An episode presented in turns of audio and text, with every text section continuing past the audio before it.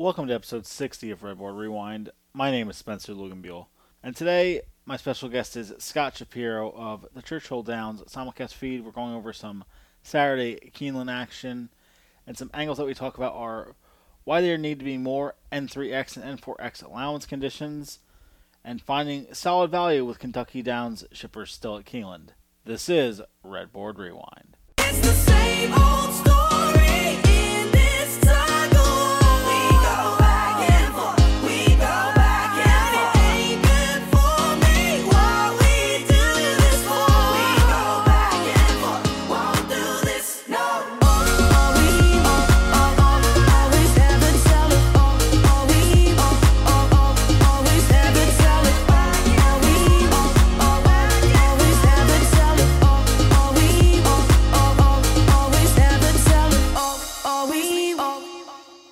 And now I'd like to welcome in my special guest for this week, Scott Shapiro. Scott, how are you today?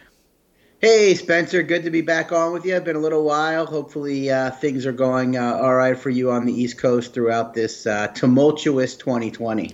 It's been raining a lot. I've been playing a couple tracks. Finger Lakes, it was raining today. I was trying to play Indiana Grand yesterday. It rained. I'm sick and tired of the rain right now. I'm trying to find a track that's nice and dry. Man, I covered Indiana Grand for Brisnet for a couple of years. I think it rains more in, I think it's Shelbyville, Indiana, than it does in Seattle, despite the rumors. I feel like it rains in Indiana Grand half the days during the meet. Very frustrating. I swear every day I wake up and Nancy Holtis is just like, oh, sloppy and off. I'm like, are you kidding? People are like, oh, we're handicapping Indiana today. Well, no, wait till the scratches because it's going to rain and they're going to lose half the fields. It's crazy. I've asked questions I haven't really gotten answers on. I mean, it's only a few hours away from me, and it certainly rains plenty here in Louisville, but not like there. I will say it, though. I had Rachel McLaughlin on. That might be one of the most underrated B-tier tracks with the full fields they get, and just they get some of the top trainers and very, very good underrated riders as well.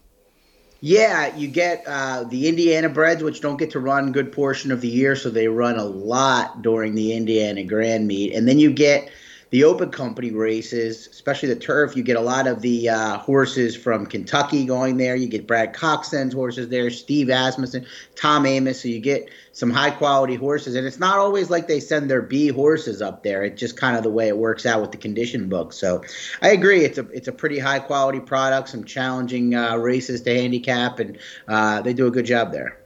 Last time I had you on for Churchill Downs, this week we're switching it up and we're going with Keeneland. Kind of tell me, obviously you cover Churchill Downs for Twin Spires and for obviously the simulcasting. What do you what do you kind of do differently when you're covering Keeneland, even though it's still part of, like, quote unquote, the Kentucky circuit? Yeah, I mean, it's nothing specifically, or, you know, generally, I guess, not specifically, nothing general that I would say I apply to one track and not the other. It does seem like there's more outside bias, kind of off-the-pace bias days at Keeneland. This is anecdotal, not looking back really at any historical numbers, but does seem like there's more days where kind of off the pace outside horses are successful. Churchill, you can get a very strong rail at times, as we all know. Speed can be deadly, obviously, almost anywhere. But I feel like it's a little bit more deadly at Churchill these days than it is at Keeneland. There's some certain barns that may have a little more success at one place than the other. But overall, I think you can pretty much handicap them the same way, same circuit. You know, but some places definitely point to some barns definitely point to Keeneland more than they do Churchill and vice versa. Is there any specific barns that you kind of feel like you've got a good, you know, hunch on where it's like, okay, they're starting to slowly warm up at the end, you know, of a Churchill meet, and then it's like, oh, now it's Keeneland, and now they're going to start firing their big bullets? Good question. I mean, I think of when I'm thinking of the big barns, it seems like Steve Asmussen, he wins plenty of races at Keeneland, but certainly seems to be a little more loaded when it comes to the Churchill Downs meetings overall, especially his two-year-old. Although, like I said, when you have the talent that he does and do the job he does, he wins races at Keeneland. He's won plenty of races at this meet. Brad Cox, another big barn. I think he wins races at all places, all just dependent on when his horses are cycling in. I'm trying to think of a good example of trainers. Ben Colebrook used to be one guy that that won races more at Keeneland than Churchill. I don't really think that's true anymore. I don't really have anyone specific. I wish I could say, bam, you know, here's a specific barn. But there are barns that don't run much at Churchill that seem to run at Keeneland. You know, Arnaud de la Cour, Graham Motion seems to have more runners run at Keeneland than Churchill these days, except back in the this spring when there weren't a lot of options. But no one really specific. Obviously, Mike Maker's done great work at both tracks of late. He's battling Cox right now for the leading trainer as we head into the final week. For you as a gambler and as a wagerer, I know the last time I had you on, we kind of talked your angles and stuff. Let's kind of flip it over to the bankroll side. How many races are you usually looking to, is it more you're looking to bet certain races or certain sequences? Are you more of the vertical or horizontal player? Well, I'd say more so I'm definitely more of a horizontal player. So, you know, I'm looking at sequences first and foremost, and when I'm handicapping a card, maybe to my detriment, definitely leads to bigger swings in the bankroll than if I kind of, you know, focus more on a couple horses to bet to win and maybe key in vertical wagers on a given card. But, you know, I'm still looking for horses that I have as playbacks or play against first and foremost when I am handicapping a card. And then normally I am leaning on them or against them in horizontal wagers. So oftentimes the late pick five can be the wager that I'm most excited for and use the largest portion of my bankroll. But there are some days I've noticed in Kentucky racing this fall specifically where I've actually attacked the early sequence a little more than the late. Sometimes the late sequences are just too hard, require too big of a bankroll to feel confident about covering all your bases. I think it's a great thing when you bring up, you know, too much bankroll, not enough. I feel like people who are just beginning to handicap, what they do is they find, you know, I like three horses in this race, four in the next, and then they'll be like, okay, I have $50 to spend, and they're at $82 for the sequence. And then they try and slowly chip away to get down to that $50 mark. And by then they've chipped off, you know, three or four horses, and when two of those four win, you know, to me, when it comes to sequences like that, I just, your handicapping will tell you what your wager is, not that you need to chip away to get down. If it's too much, play the pick three. Play a double. You can play it for even more money. That's what's so amazing about this game is you don't have to play a $70 pick five. You can play, you know, a $70 double, and it's two legs, and you're gonna make more, and you could make possibly more money. 100%. You should always handicap the card first before deciding which wagers you're going to play. And I've been guilty of this in the past and still can be on certain cards. You know, hey, I'm playing the late pick five. It's Derby Day or, you know, Breeders' Cup Day. And, you know, I understand that mentality. But if you're trying to win at this game, you want to formulate your handicapping opinions first. And that doesn't necessarily mean I need to like a horse in every race, but do I like the favorite? Am I against the favorites? Can I see this race being, you know, a bust open race? Is this sequence worth playing because maybe it's going to chalk out or maybe it's just too hard? So I agree with you 100% there. It's good to know your budget, obviously, but then formulate your opinions, then go back, in my opinion, look at the wagering options. There's a ton of them on the menu every day at every track. Choose from them based on your opinions. We always hear about different ways to handicap. Some guys start first horse of the first race. Other guys, Mike Somich is famous for starting with the last race of the card. I think I was watching a pod. It was you with Emily Gullickson, I believe, and she says she starts with the favorites in every race first because obviously we're trying to beat the favorites. And I, as soon as I saw that podcast, I started doing it, and I've never looked back. I just think focusing on the favorite is just such a key component of it. I don't care who's on the rail and who's on the outside part of the track. I want to know who the favorite is. Are they fast enough? Do they have a good pace set up? Are they going to be able to handle the class of the race?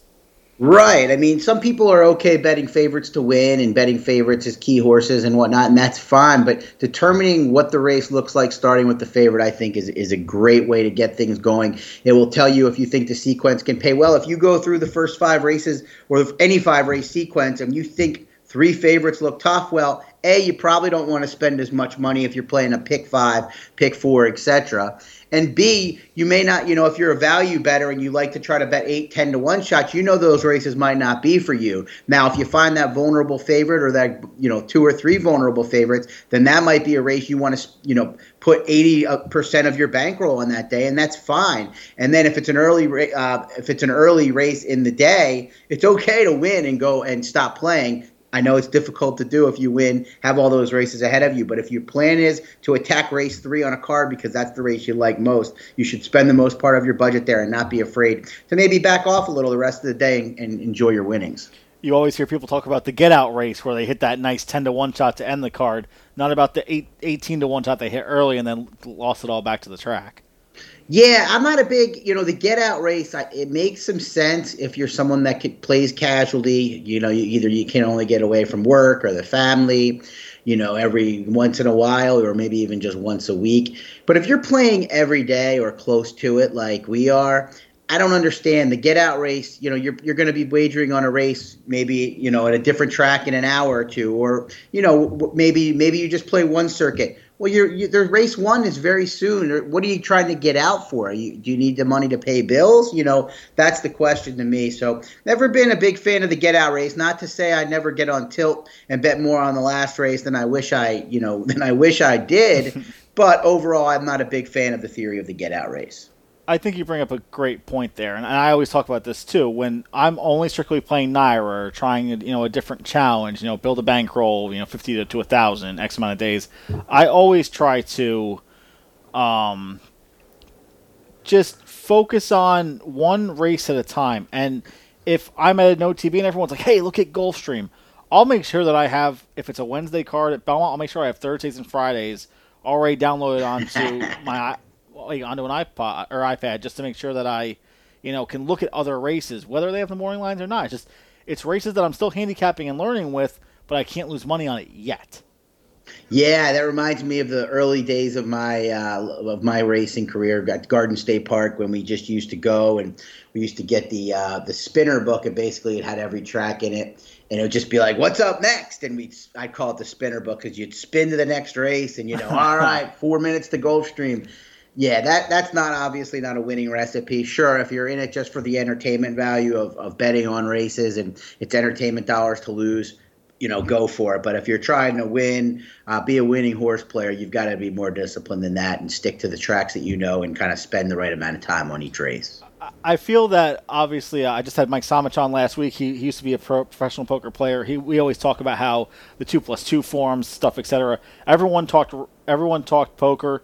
No one really bashed anyone if they made a bad call or a bad fold, and everyone tried to learn. Whereas I feel like on Twitter, hey, look at this ticket that I made, and I made $12 even though I spent $80. And you get ready for the demolishing of your Twitter, because there will be so much hate and just stuff thrown at you for how bad your ticket instruction was.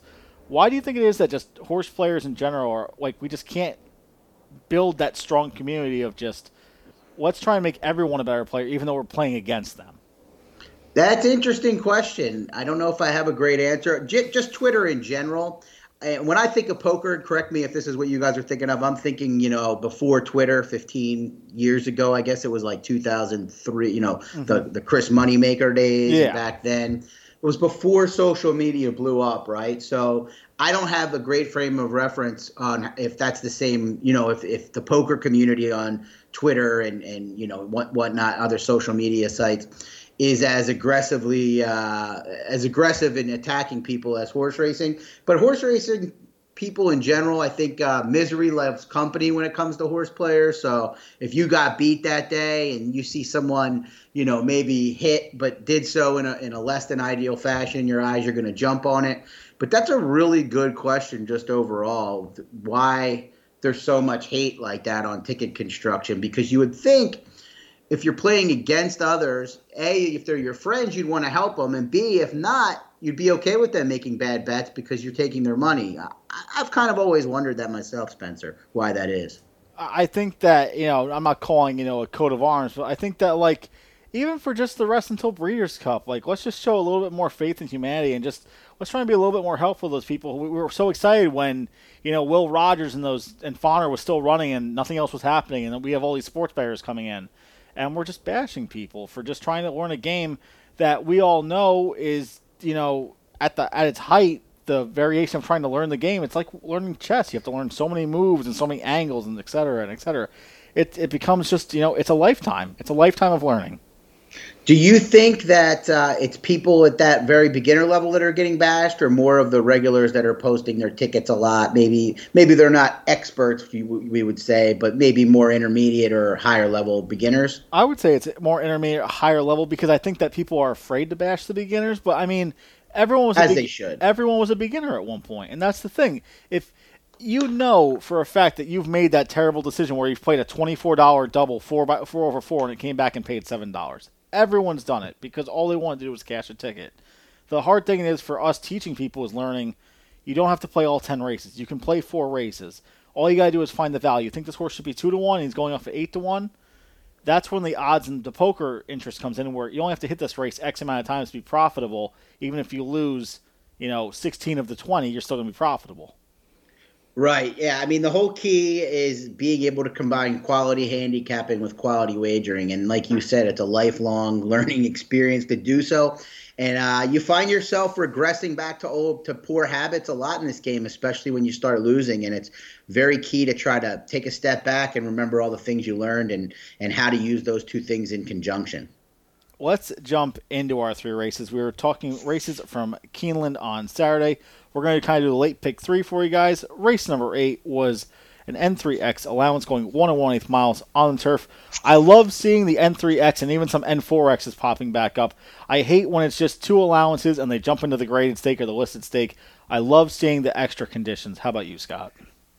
Totally agree. And I oftentimes, these races in many cases come up like grade 3s or at least non-graded stakes races. You don't see enough of them now. It's nice for some horses to be able to drop in class, come out of the graded stakes races where they're a little overmatched against the top tier horse or horses in the division. And then it's also nice to see horses have that ability, like you said, to just kind of go gradually up the class ladder, the allowance ladder, from non-winners of 1X, non-winners of 2X, non-winners of 3X. You just don't see it anymore. I love handicapping these races both on turf and on the dirt. For me, also, when you just look at the 2-year-old racing, like they win a maiden and they have a 42 buyer, and guess what? They're in the grade 1 Del Mar debutante next time out. I'm just like, come on, like just put the horse in something. And I kind of wish that they would just listen. I'm one who probably reads the condition book more than a lot of people because I am a class handicapper first and foremost. But just seeing N3Xs, N4Xs, I'm much more of a fan of the maiden special weight and allowance races than I am really the graded stakes. And I think that a lot of times when we hear on podcasts, we're going over graded stakes. They don't really talk to maiden levels where, okay, good, you hit 4 out of 4 on the graded stakes, but that maiden 20 at the end of Cigar Mile Day has that 42-1 shot that all it took was a nice pedigree note to win. Yeah, I mean, you talk about the graded stakes races, and some of them are competitive, and some of them can spring there's upsets, but they're generally speaking not going to offer as full of fields, especially these allowance races. I know they don't write a ton of them. Maybe that's part of the reason, but I just feel like they're more competitive overall. Like I said, that's a macro analysis, obviously not a micro one, but I'm with you 100%. The 2-year-old program is a different story. I mean, there's just not races written for horses that win those maiden races to go to other than stakes races. But in general, I'm all for these races. Really look forward to them when I see them on a program. The buyer par for this race is a 93, so it's kind of those high-level graded stakes, like you said. Kind of tell me what you liked in this race.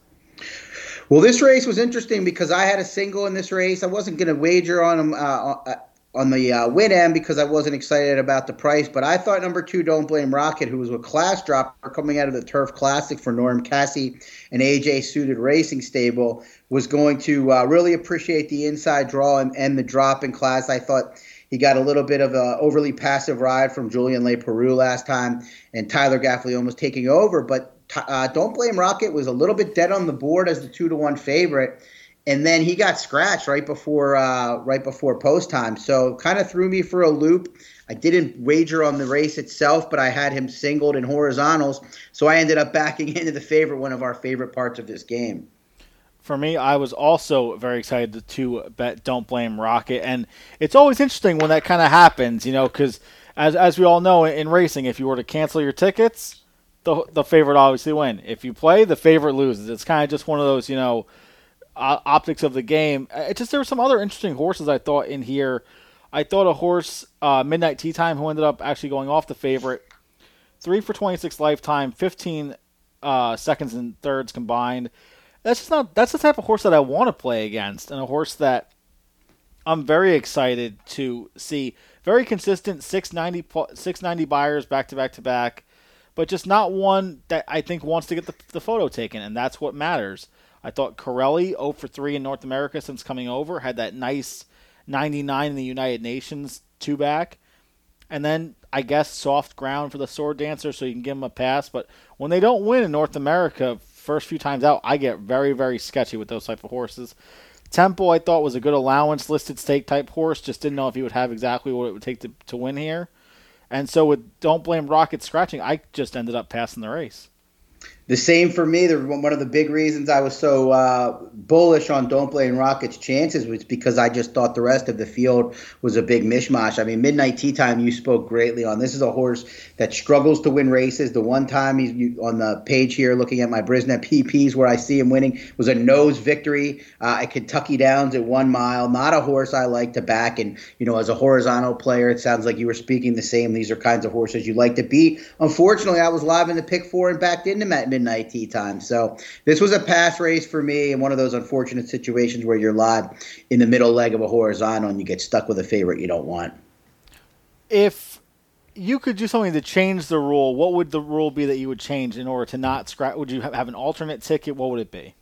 Yeah, that's the key here. I know it's we're a little behind in technology with the tote system, but where you can being able to input a alternative is a must in this day and age where so many people are playing big horizontal tickets. In California, when I was out there, you could submit the tickets via tote on a scratch-off type card almost, and that kind of allowed you to do that, and it actually saved me once. That's the only answer. It's very difficult to come up with, you know, a solution because I guess you could make consolations, but nobody really wants that either. That's the alternative. All it takes is a little upgrade in technology. I know that's expensive, Spencer, at this point, but that's what we need. For me, it was a pass as well for Scott. Let's see who wins the eighth here right now. Busy channel broke alertly between horses, but here comes Temple toward the outside. Also Segoy out in the center of the course and Appreciado as they head for the first turn. Then Ritzy AP back toward the rail. It is Busy Channel who has the early lead, though. Leads it by 3/4 of a length. Segoy goes second. Ritzy AP is third, a half length, heading into the first turn. Appreciado fourth on the outside of that one. A gap of 2 lengths back to Troubling Moon, who hugs the rail in fifth. Temple is alongside in sixth. A gap of 2 more. Corelli, 1 lane off the rail in seventh by a head. Midnight Tea Time moves up 1 position from 8th against the rail. Break of 5 more back to Net Gain, who travels in 9th. And then Counter Offer is 10th. And Hierarchy is last of the 11. Opening quarter went in 22.71 seconds. Segoy is the leader. Segoy has made the top by a length. Ritzy AP goes second up on the outside, second by just a half length. Then Busy Channel shuffled back a couple of positions now into third, a half length. Appreciado fourth up on the outside. And then Troubling Moon, fifth between horses, 5 from the front. Temple is sixth outside of that one. Midnight Tea Time is next. And then Corelli, who's toward the outside, still 8 lengths from the lead. The opening half mile went in 47.7 seconds. Segoy, the leader. Ritzy AP, 1 length away and second toward the outside. Busy Channel third back toward the rail as the field turns for home. Temple is trying to move to the outside of Appreciado. That pair is still 5 from the front, though, as they straighten away. Segoy has the lead. Ritzy AP, Appreciado. And then comes Temple. Busy Channel looks for running room toward the inside. Segoy, the leader. Busy Channel diving toward the rail. Temple coming from the outside. Segoy still has the lead. Temple in second. Down to the line. It's Segoy in front. And Segoy wins it for Joe Rocco Jr., a 23-1 upset. And one we didn't talk about, the number 12, Segoy, wins paying $48.60 with a 90 buyer. Thoughts on the winner, Scott? Yes, Segoy's an up-and-comer. I mean, it's hard to knock a horse that's now 5 for 9 for trainer Michael Tomlinson, and he got a favorable race flow. It was Busy Channel, went to the lead and backed off. Segoy, who's always been prominently placed from the outside draw. Good job by Joe Rocco to take control. The race ended up finishing top 4 finishers. First, third, and fourth were all prominently placed horses. And hard to knock Segoy, but did move up quite a bit. I'm looking at Brisnet speed figures, but did move up quite a bit on the buyers, right? Yeah, that was my fault. He ran a 90 last time out. It was a 92 for the win. So not a ton, okay. Just a little couple points. I love when you look at this type of horse because obviously broke the maiden at Turfway Park, then goes to Will Rogers during the, you know, obvious corona problem. Then they put him back in a 50K claimer. William Warry, who's a very good trainer, gets claimed by Michael Tomlinson. And they kind of just they wanted to obviously race on the turf with this horse. You could tell the horse was going to improve. And the first race out, no good off the turf. They bring him right back at 10-1. He wins, open length. They try the American turf. The key to, I think, this horse is seeing, and obviously with Brisnet you don't have it, but the time form had the first three fractions red blazing hot, and he was right up on top of it, 19-1. To me, that's just a complete pass race. They drop him back down into the optional 2. Nice win there. And at this point, they just take the next little step up. And, I mean, this horse at 23-1, when you look at the other few horses I talked about that were getting bet in this race, I think this is a very, not a big mistake, but just a horse that you can actually see on the paper that has a much better chance than 23-1 to win. I absolutely agree with all of your assessments there. This horse has done very little wrong. You look at his past performances. You've talked two back in the American Turf. That was a very hot pace. I mean, they really went at it that day. Fancy LaCour, Tayshawn were well out of it that day. Field pass had a real good trip, but it was a hot pace. All of the speed stopped against grade 2 competition, an easy toss. The 6th by 27th, if you look four back on July 2nd at Ellis Park, that was a race washed off the turf, so it was over the dirt and pretty meaningless for a turf horse. Just has never run a bad race on the turf, so I agree at the price. Was definitely overlooked, probably way too much. Now, why do you think a horse like this does get forgotten, but horses like Temple and Midnight Tea Time and Corelli take all this money when they just, you can see that there's definite problems with these horses, whereas Segoy, okay, yeah, sure, there's problems. He hasn't faced this type of level. He's jumping up in class. But the horse just ran a 90 buyer, and everything else around him is kind of in that low to mid 90. Well, I think one thing that we kind of touched on a little bit before we talked about the race is that there's not a lot of these N3X type races, and horses that are dropping out of stakes company, which may or may not be significantly tougher fields. Sure, the favorites are usually going to be heads above in terms of class, but the body of the field might be pretty similar to this. But to the public, it's going to look like they're coming out of much better races, whereas Segoy has run slower figures and appears to be coming out of lesser races. The one try, if you don't look deep at it, against Stakes Company was a 6th beaten 18. Look, I mean, I didn't like the horse when I first looked at it. I didn't think it would be a race where he would get away with quite as easy a fraction, but clearly I missed out on this one, paying him, $52? Yeah. It was $48, a very nice, very nice price here. Obviously, the graded stakes thing, we'll talk about that in our next race. Before we go to that, is there any horse in here that you are interested in betting back, maybe a jumping class back into the graded stakes, or a horse that like maybe just needs to take that 62 optional 2 back then and start going in for the claim at this point? I don't think there's any specific horse. I do think there's. I think what you want to do is I think you want to upgrade potentially any horses that were towards the rear of the pack in this one, because only Temple closed at all in this race, and Temple sat mid-pack, wasn't way out of it. All of the closers, just they were against the flow of the race. So horses like Counter Offer maybe and Corelli and Hierarchy, these are horses that, if there's not a lot of pace in the next race they're in, presumably at Churchill Downs in November, you don't want to overrate their chances. But if they're in a race with a little bit more of a fair pace and, maybe the turf course isn't playing towards speed, which is always very possible, these are horses you want to upgrade and give better chances than maybe the public will. I think the horse for me would be Temple to look forward to. Just seems ultra consistent. 9 of the last 10 races have been a 90-plus buyer. And just Midnight Tea Time and Corelli, please keep getting bet down and making it very, very profitable for me in these races. Let's jump into what ended up being my favorite race of the day for a horse coming back. It was race number 9 at Keeneland, the grade 2 Lexus Raven Run, 7 furlongs on the dirt. My favorite distance as well. It's the return of the second off the layoff return for Finite. Finite, a horse that did a lot of good running as a 2-year-old and then was disappointing early on in the 3-year-old campaign despite a couple of wins. Particularly, you look at the Silver Bullet Day at 3-5, was all out to win, then bounced back and won in the Rachel Alexandra, but really disappointed as the 1-5 favorite in the Fairgrounds Oaks. Was on the bench for a while.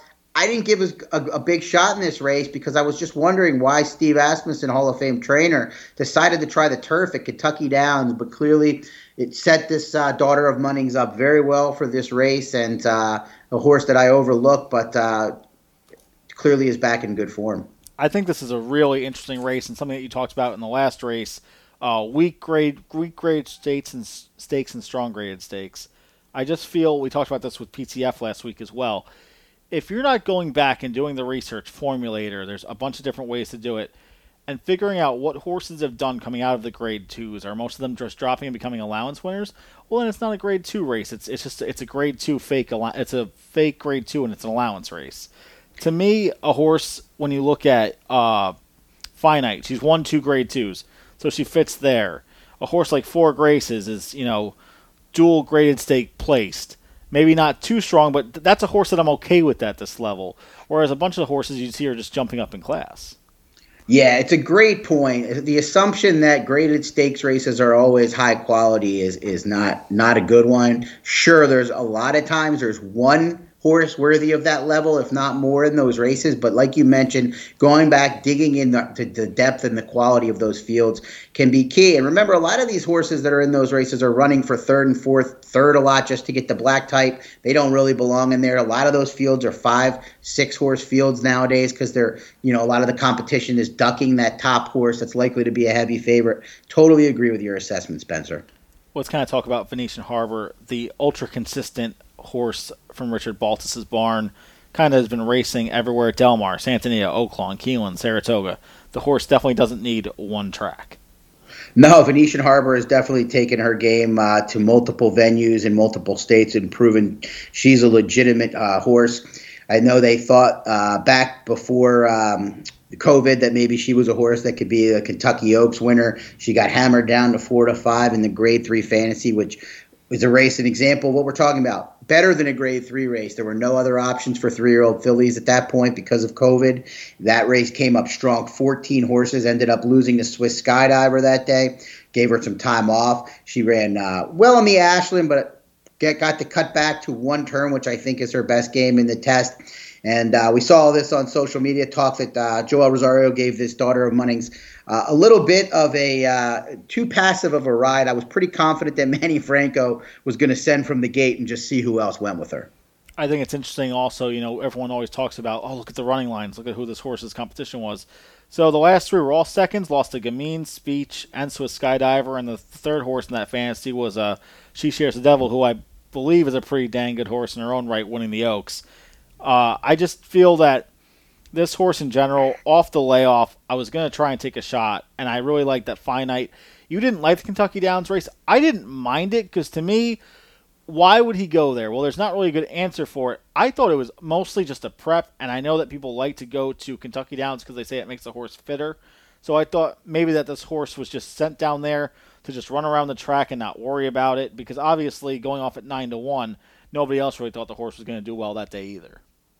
Yeah, it's interesting. And looking back, you can see that he made the same move to break the maiden last year in September and then came back in the rags to riches, the 2-year-old race at Churchill Downs and won going away. So it was it got by me in this spot, but definitely was a race where you could overlook the 11th last place effort. Where did you end up going wagering-wise in this race? Well, I thought Four Graces of Venetian Harbor were legit favorites in here, but I also thought there was a chance that they were going to go at it. They both drew to the inside. Four Graces drew to the outside last time in the Eight Bells, and I expected in that race Julian Le Peru to relax off of Monday Call, the favorite for Brad Cox, or the second choice, and didn't. So I was almost certain Four Graces was a horse that they thought needed to be on the front end and was going to get sent. I thought number 6, Reagan's Edge for Cherie DeVoe, and number 10, Secret Keeper, were the value in this race. Secret Keeper did end up getting bedded down, and so took away the value there. Reagan's Edge, a horse that I thought was going to be able to take advantage maybe with a mid-pack trip. So I played Reagan's Edge and Secret Keeper with both Four Graces and Venetian Harbor in the exotics. The scary thing for me with Secret Keeper, I just didn't know if this horse was going to be fast enough. Obviously on the improve, and this is why you should be getting the good price on this type of horse. I thought 4-1 for me was an underlay. Mm-hmm. Regan's Edge, love Floron. He's very aggressive. Cherie DeVoe, I just obviously for the people who use DRF, second off a 45 to 180-day layoff, 0-23 in the last 2 years, and 0-22 in graded stakes. We obviously know, being under the tutelage of Chad Brown, Lady Eli, she can definitely get one across the wire. I just thought that in this exact spot, does have the allowance win and then the obvious grade 2, grade 3 form. I just thought that this was maybe a couple horses too tough in this race, but I think if she can, you know, get rid of a Finite or a Venetian Harbor, she's got a very good shot in coming up as well in different stakes.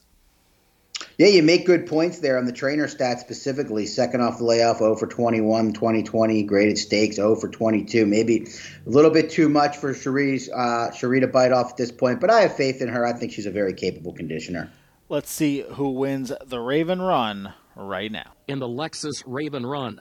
Awkward start for Secret Keeper, who went to her knees coming out of the gate, recovers, but is placed toward the far outside near the back. Here's Venetian Harbor. Venetian Harbor up to take the early lead as the field hits the main track and moves up the back stretch. Reagan's Edge goes second between horses. Grand Cru Classe, third up on the outside. Secret Keeper is now back up to fourth on the outside of Four Graces, who moves up one position from fifth. Secondary Market is sixth. Finite seventh in between horses. And Tonalist Shape is last as the field heads for the far turn. 7 lengths off the lead. Venetian Harbor got the opening quarter in 23.06 seconds. Venetian Harbor leading Reagan's Edge by a length to the far turn. Grand Cru Classe starts to move up a closer third on the far outside. Four Graces fourth down toward the inside, then Finite, Secret Keeper up on the outside, Secondary Market next to last, and Tonalist Shape trails. They come for the top of the stretch. Venetian Harbor leading the way in the Lexus Raven Run, and Reagan's Edge is still there just off her flank and second a length and a half. Then Grand Cru Classe, followed by Finite, who looks toward the inside in fourth. Secondary Market is in fifth. It is Venetian Harbor with the lead by 3 past the 8th pole. And here comes Finite up the inside. Grand Cru Classe from the outside. Venetian Harbor with the lead. Finite up the rail. Venetian Harbor. Finite is still trying. Down to the line. Venetian Harbor wins the Lexus Raven Run by a neck for Manny Franco in 1 minute 23.03 seconds. And Venetian Harbor does it again, paying $5.20 with a 97 buyer. When you have a solid favorite like this, sometimes they win, sometimes they lose. This one just wins by a neck. I was heartbroken having Finite on top. Understandable. I mean, Venetian Harbor got off a lot slower than I expected. The opening quarter in 23, the half in 46. Thought they'd go at it a little quicker early on. The fact that Four Graces and Julian Le Peru didn't break all that great from the inside draw, but took a hold, sat in the pocket instead of sending, really had a big. It was a big part of this race ending up the way it did. Secret Keeper obviously getting out of the gate, almost going to the knees.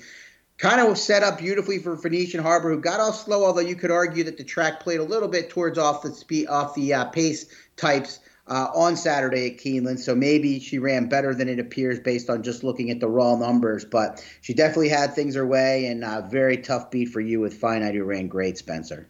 Well, I had recently talked about Four Graces' race before the 8 Bells in the Beaumont, Sconson, running second, then Sconson obviously overcoming this horse. Why the pocket trip? I mean, to me, this horse just seems that she's a need to lead, but she needs to be a lot closer than 2.5 off. I don't know. Julian Le Peru has been pretty cold thus far at Keeneland. I think he has just one win. I did not like the decision at all. The only thing I could think of outside of bashing the ride by the lack of aggressiveness is perhaps they wanted it to be a learning experience. It seems odd that would be the case with a grade 2 event, but maybe seeing how she handled getting dirt kicked in her face from an inside draw, but was very surprising to me, has shown the ability to take heat from the inside and go on with it, as well as, run well, just sitting on the lead by herself. I guess they thought Venetian Harbor was going to go. Maybe it was the way it broke, but I was very disappointed with the way Four Graces would handle. Secret Keeper also not running that well, just a little bit too much too soon now that the race is done. It could be, but when you go to your knees out of the gate, I'm willing to put a line through the race. Maybe the competition in California is not anywhere near this. I'd be willing to give Secret Keeper another shot, but as you mentioned in the intro to the race, 4-1 was way too short. 12-1 morning line was probably too high. I would have needed 8-1 or more to consider a win bet on a horse like this. When you see a horse like Finite now come back and kind of show that, high, mid, level 90 buyer, is this a horse that you're going to be looking forward to? I mean, sometimes horses do come out of the Raven Run and go right back to the Breeders' Cup. Is this a horse that you think could be dangerous come Breeders' Cup time?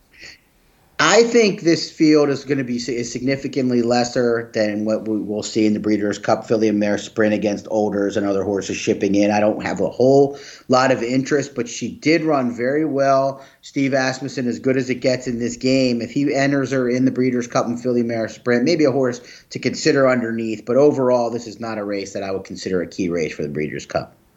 Couldn't agree with you more. Let's jump into the last race. It's that fun get-out race, that maiden, that claiming level. This one was a 20,000 non-winners, a two lifetime, 1 1/16 miles on the dirt. I couldn't find anything past quarterback Dak. I was in the contest against Dan Torchman for the Daily Gallop. Me and him were in the division together. It was everyone in our division was 2-2, as a matter of fact, going into the final week. So I was trying to make sure that I was kind of safe in the contest, picking a chalkier horse. Quarterback Dak, an interesting favorite, had faced better, had run well in certain spots, but 6 starts had never run over a fast main track, so this was the first time for that one. The Texas bred for Wesley Ward, pretty kind of a hunch play, if you will, after Dak Prescott going down a couple days before with the unfortunate ankle injury, but understandable why you would have liked that one. Another horse that I think a lot of people did like was El Supremo for Brett Calhoun, a horse dropping a little bit in class, had been racing in allowance races, had to be life or death at fairgrounds with a hot pace to win the maiden claiming race. Couldn't really get a good grip on this type of horse.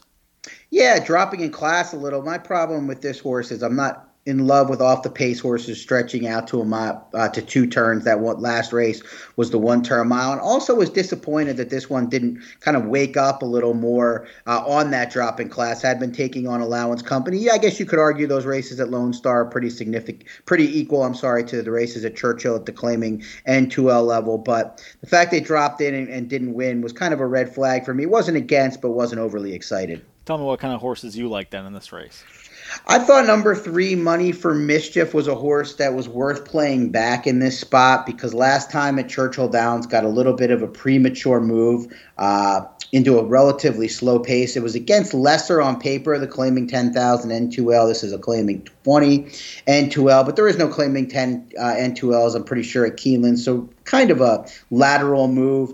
And I thought this horse was the stone winner turning from home in that September 24th race at Churchill Downs at almost 9-1. Had him on my horizontal tickets and just hung terribly in that race. Another one in that race, Drink, looked like he might get the job done in that event on the slight class drop. But neither of them got to the wire first, and was just hopeful that Miguel Mena maybe would be a little more patient instead of moving as early as Martin Garcia did, and could kind of time the ride right, and thought the price would be right on this one.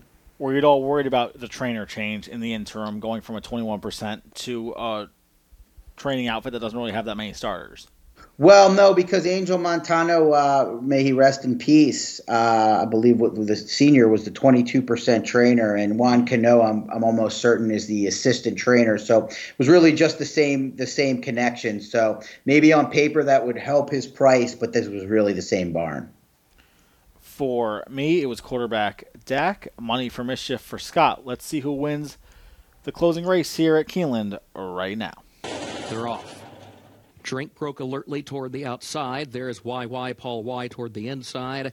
Here's Ravenio starting to move forward in the opening strides as the field heads for the first turn. And Checkmite is away quickly as well. Checkmite now starts to move by from the far outside starting spot, clears all of the inside traffic, and by the midpoint of the first turn is locked onto the rail. Checkmite leads it by 2 lengths around the first turn. Ravenio is second down toward the inside as the field works its way around the turn. Drink now takes second away from him, moves up between horses.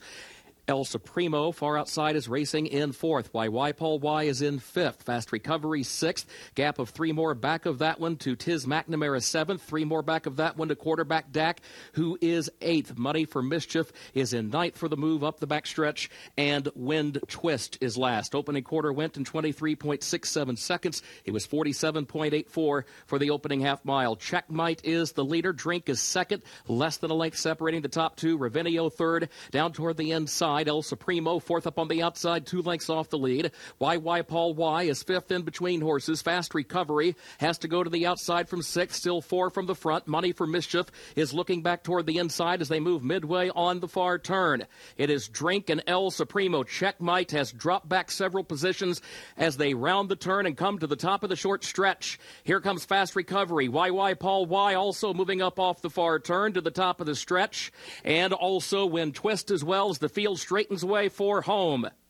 Into the final furlong. Still wide open, Money for Mischief going to capitalize on the scramble and move by with a sweeping maneuver for a short lead. The question, will YY Paul Y just go away? YY Paul Y is fighting. Money for Mischief hanging tough. Money for Mischief by a half length.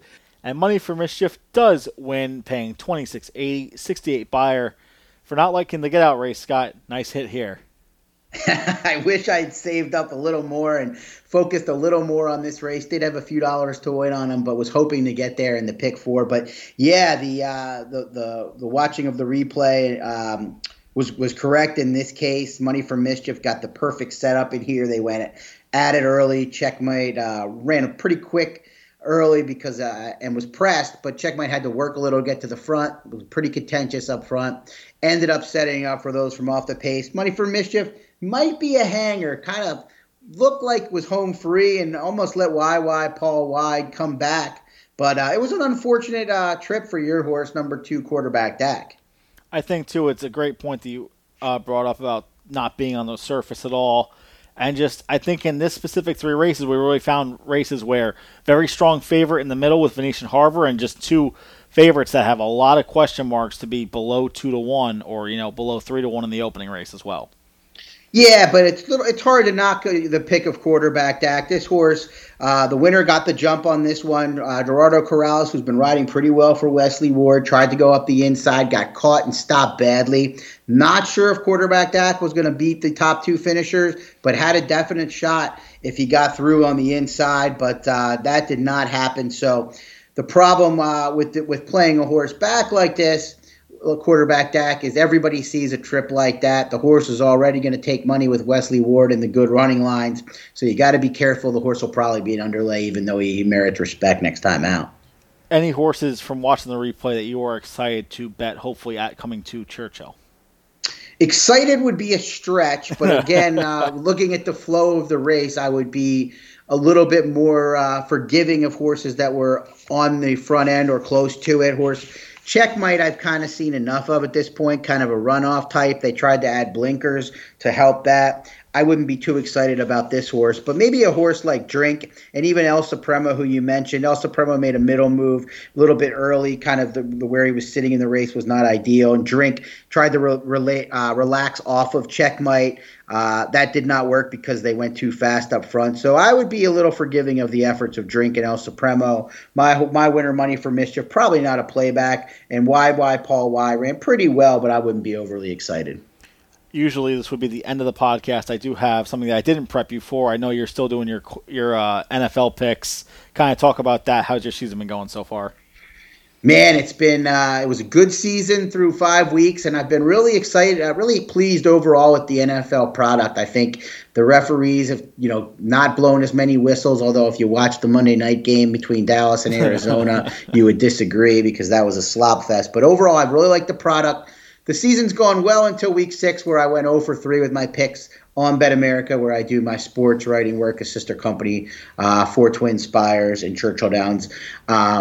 But overall, it's been a good product, Spencer. I've enjoyed it. I think the league is good. A lot of good quarterbacks make it for fun. Hopefully we can continue to play forward, avoid a lot of COVID-19 issues, and may have a good run. I think there's a lot of teams that are competitive. Nobody really sticking out as a clear favorite through 6 weeks. All right, I got 3 questions for you. First question, can the Giants somehow win their division? Anybody is capable of winning the NFC East at this point. It's unbelievable that the Giants, that we can't even talk about it.